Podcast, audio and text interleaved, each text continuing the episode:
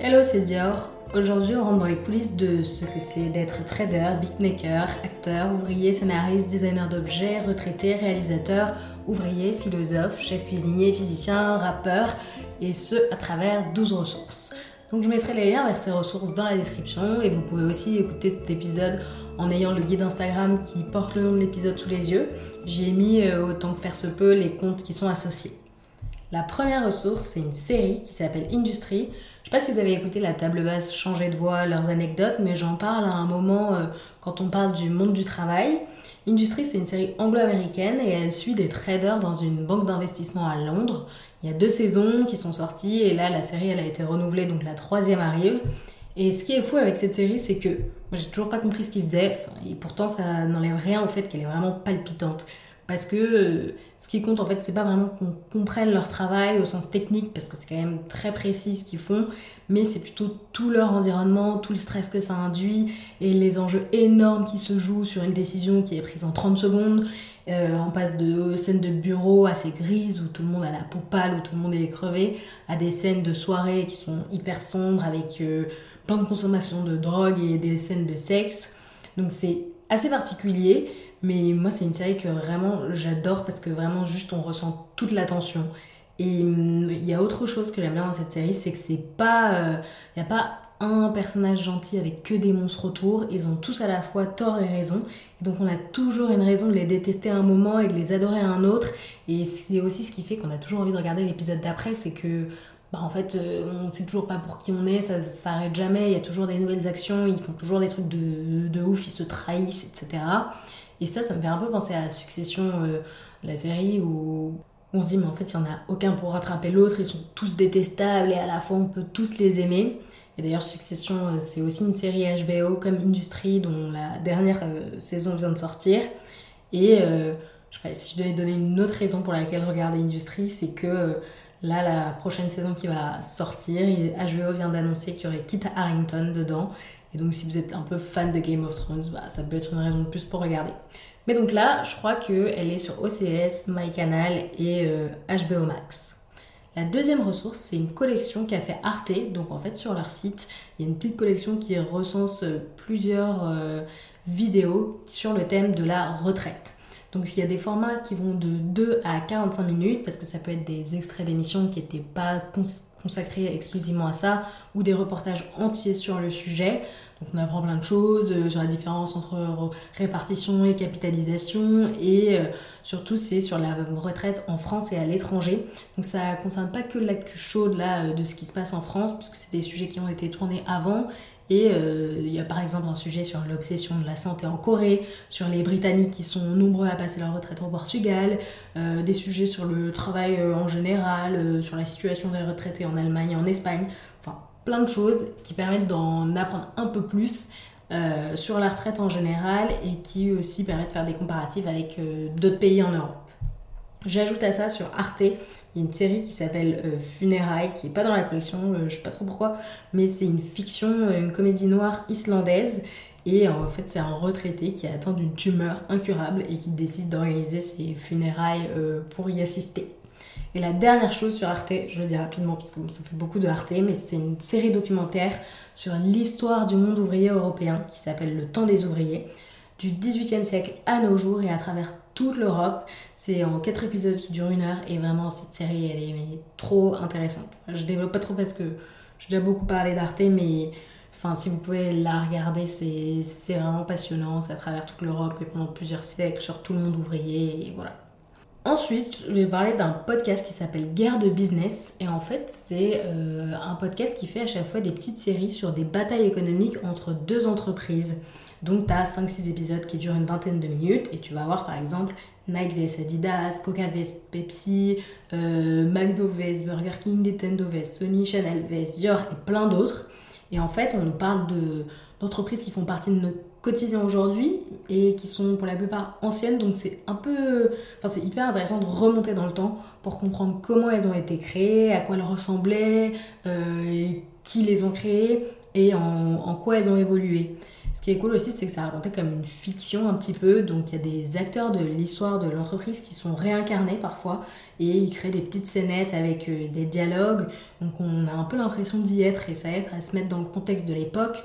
Donc par exemple pour l'épisode sur McDo et Burger King, on se retrouve dans les cuisines de McDo ou en rendez-vous avec un fournisseur de grill ou encore euh, au drive.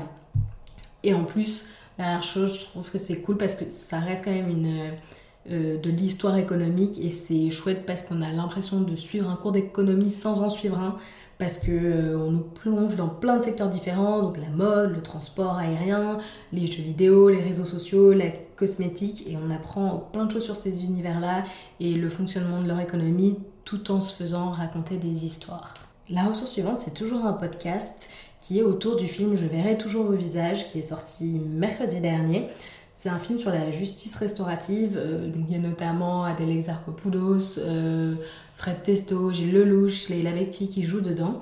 Et ils ont fait une petite série de 5 épisodes en podcast qui suit le tournage chronologiquement. La série, elle part de l'idée même du podcast et elle va jusqu'au clap de fin en passant par le premier jour de tournage, les premières impressions, la deuxième et la troisième semaine de tournage. Et on suit vraiment euh, quelqu'un, elle s'appelle Virginie Vives, je crois, qui est sur le tournage euh, avec son micro et qui interroge directement un peu tous les acteurs. C'est pas vraiment un documentaire ou des interviews longues, c'est à chaque fois c'est des petites phrases qui sont capturées par-ci par-là. Euh, c'est pas des longues interviews de chaque protagoniste, mais plutôt des, réactions et des ressentis qui sont captés sur l'instant. Donc ça peut être le stress avant le premier jour de tournage, euh, on sent de la tension, du rire, des mots de la réalisatrice qui expliquent pourquoi elle a choisi ses acteurs, des premières rencontres entre acteurs, les premières scènes qui sont jouées.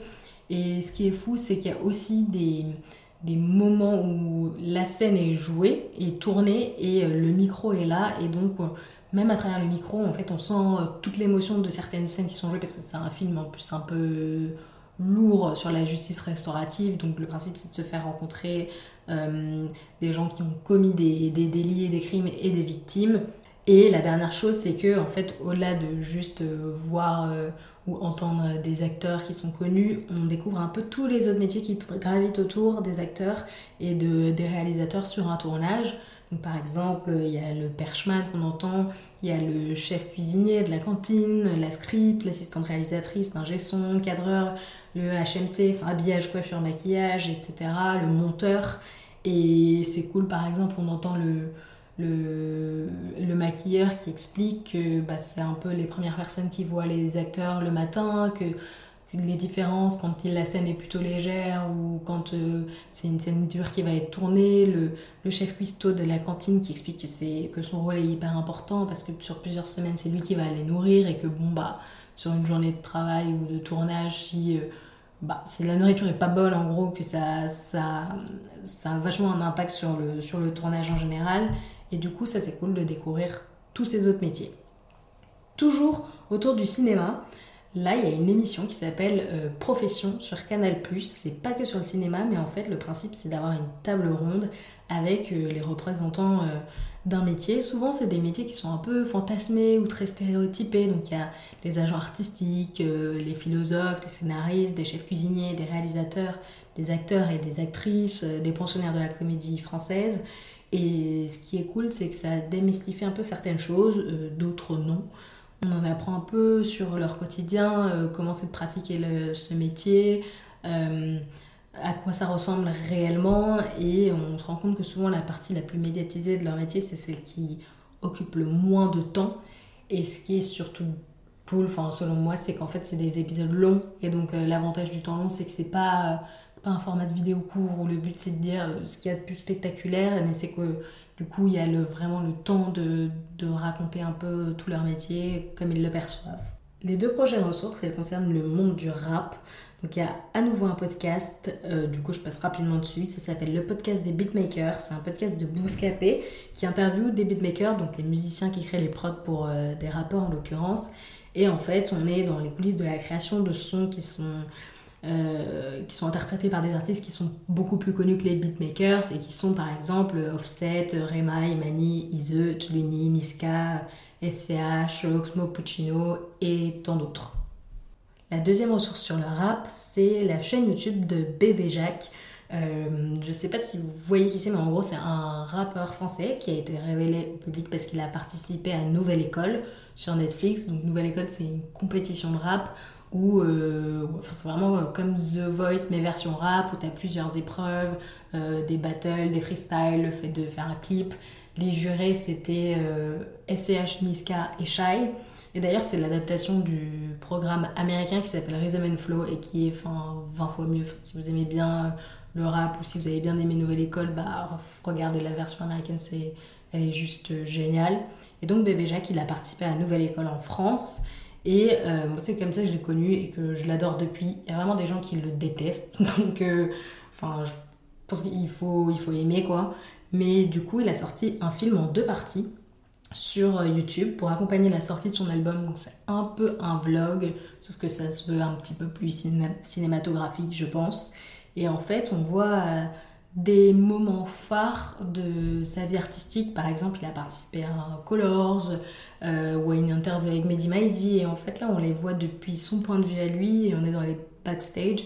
Et c'est assez chouette à voir, de voir à quoi ça ressemble. C'est pas euh, l'endroit où tu fumes ta clope euh, quand tu fais un Colors, etc. Et une chose qui m'a marqué aussi, moi, c'est vraiment qu'on voit en vidéo, on voit le tournage de scènes et de de lieux qui ont ensuite donné des images assez marquantes dans sa DA, donc comme ces pochettes d'albums, euh, entre autres. Et ça, j'ai vraiment trouvé ces images hyper belles. Deux autres chaînes YouTube, mais cette fois-ci, c'est pour découvrir des designers d'objets. C'est les chaînes YouTube de Kitty Martin et de Le Coin d'Elodie. Euh, c'est deux créatrices. Kitty Martin est créatrice de bijoux et d'objets en général. Et Le Coin d'Elodie, euh, enfin Elodie, elle est créatrice d'objets. Et ce que j'aime bien, moi, c'est que ça mélange. Elles sont à la fois influenceuses, à la fois chefs d'entreprise, à la fois créatrices euh, d'objets. Et en fait, euh, moi, j'aime bien avec leur chaîne YouTube, c'est que tu mélanges un peu tout. Tu les vois fabriquer, euh, tu vois le fonctionnement de leur entreprise. Il y a aussi un petit peu de, de vie perso. par exemple, Kitty Martin, voit sa famille parce qu'elle a une fille, etc. Et donc, tu vois comment elle gère tout enfin toute sa vie entre la vie professionnelle, la vie personnelle. Et je trouve que surtout, moi je sais qu'en ce moment par exemple, je suis moins touchée par, euh, par je sais pas, des grosses marques. Et quand tu vois euh, vraiment le quotidien, parce qu'elles font des vlogs, ça peut être euh, sur la semaine ou sur la journée, le quotidien de ces gens-là qui créent leur marque et qui créent les produits, qui font la com, etc. Et bah, je trouve que le, beaucoup plus attaché à, ces gens-là et à ces marques. On voit qu'ils travaillent derrière et quand elles, ensuite elles mettent un produit en vente, et bah, tu as l'impression d'avoir vu toutes les coulisses et c'est un peu le cas. Et je trouve que tu te sens beaucoup plus proche euh, de la marque. Donc il y a ces deux chaînes YouTube là que vous pouvez découvrir. Donc ça c'était pour les designers d'objets. Et la dernière chose dont je voudrais parler comme ressource, c'est une BD qui s'appelle La Bombe. C'est un immense ouvrage de 450 pages. C'est un roman graphique très détaillé et c'est sur l'histoire de l'arme nucléaire. En gros, ça raconte les coulisses et euh, ça présente tous les protagonistes euh, qui ont participé à la création de cette arme euh, du début jusqu'au malheureux 6 août 1945 quand la bombe elle explose à Hiroshima. Ce qui est assez intéressant, c'est que ça se joue entre le Japon, l'Allemagne, la Norvège, l'URSS, le Nouveau-Mexique. Et ça engage plein plein de personnes, euh, des acteurs importants, connus ou méconnus, des scientifiques, euh, Léo Szilard notamment qui a tout fait en fait pour que les États-Unis développent la bombe et ensuite tout fait pour qu'ils ne l'utilisent jamais. Il y a aussi les habitants de la ville d'Hiroshima, un ouvrier afro-américain à qui on a injecté du plutonium pour étudier les effets sur la santé. bref, plein de personnes importantes dans cette histoire. C'est très très très précis, très détaillé avec des très beaux dessins. Moi, je l'ai jamais lu, mais je l'ai offerte plusieurs fois euh, à mes oncles et qui ont à chaque fois euh, beaucoup aimé. Et toutes les personnes qui l'ont lu euh, ont l'air de l'avoir beaucoup apprécié. Donc je vais la lire bientôt. Donc c'est une reco aussi pour moi-même. Mais voilà, ça a l'air d'être un livre passionnant sur toute l'histoire de, de l'arme nucléaire. Et pour pas finir sur cette note un peu, un peu grave, je vais juste remettre en avant le studio HBO parce que vraiment c'est un studio de, que j'adore. Enfin, toutes mes séries préférées presque viennent de là, que ce soit Insecure, Industry, Succession. En ce moment, il y a plein de nouvelles séries qui sortent. Et donc euh, voilà, en fait c'est juste euh, histoire de finir là-dessus. J'adore HBO. Euh, si vous voulez que je vous donne d'autres noms de séries que j'ai adorées sur HBO, dites-moi. Et voilà. Merci de m'avoir écouté et si vous aimez bien le podcast, vous pouvez me le dire avec plein d'étoiles.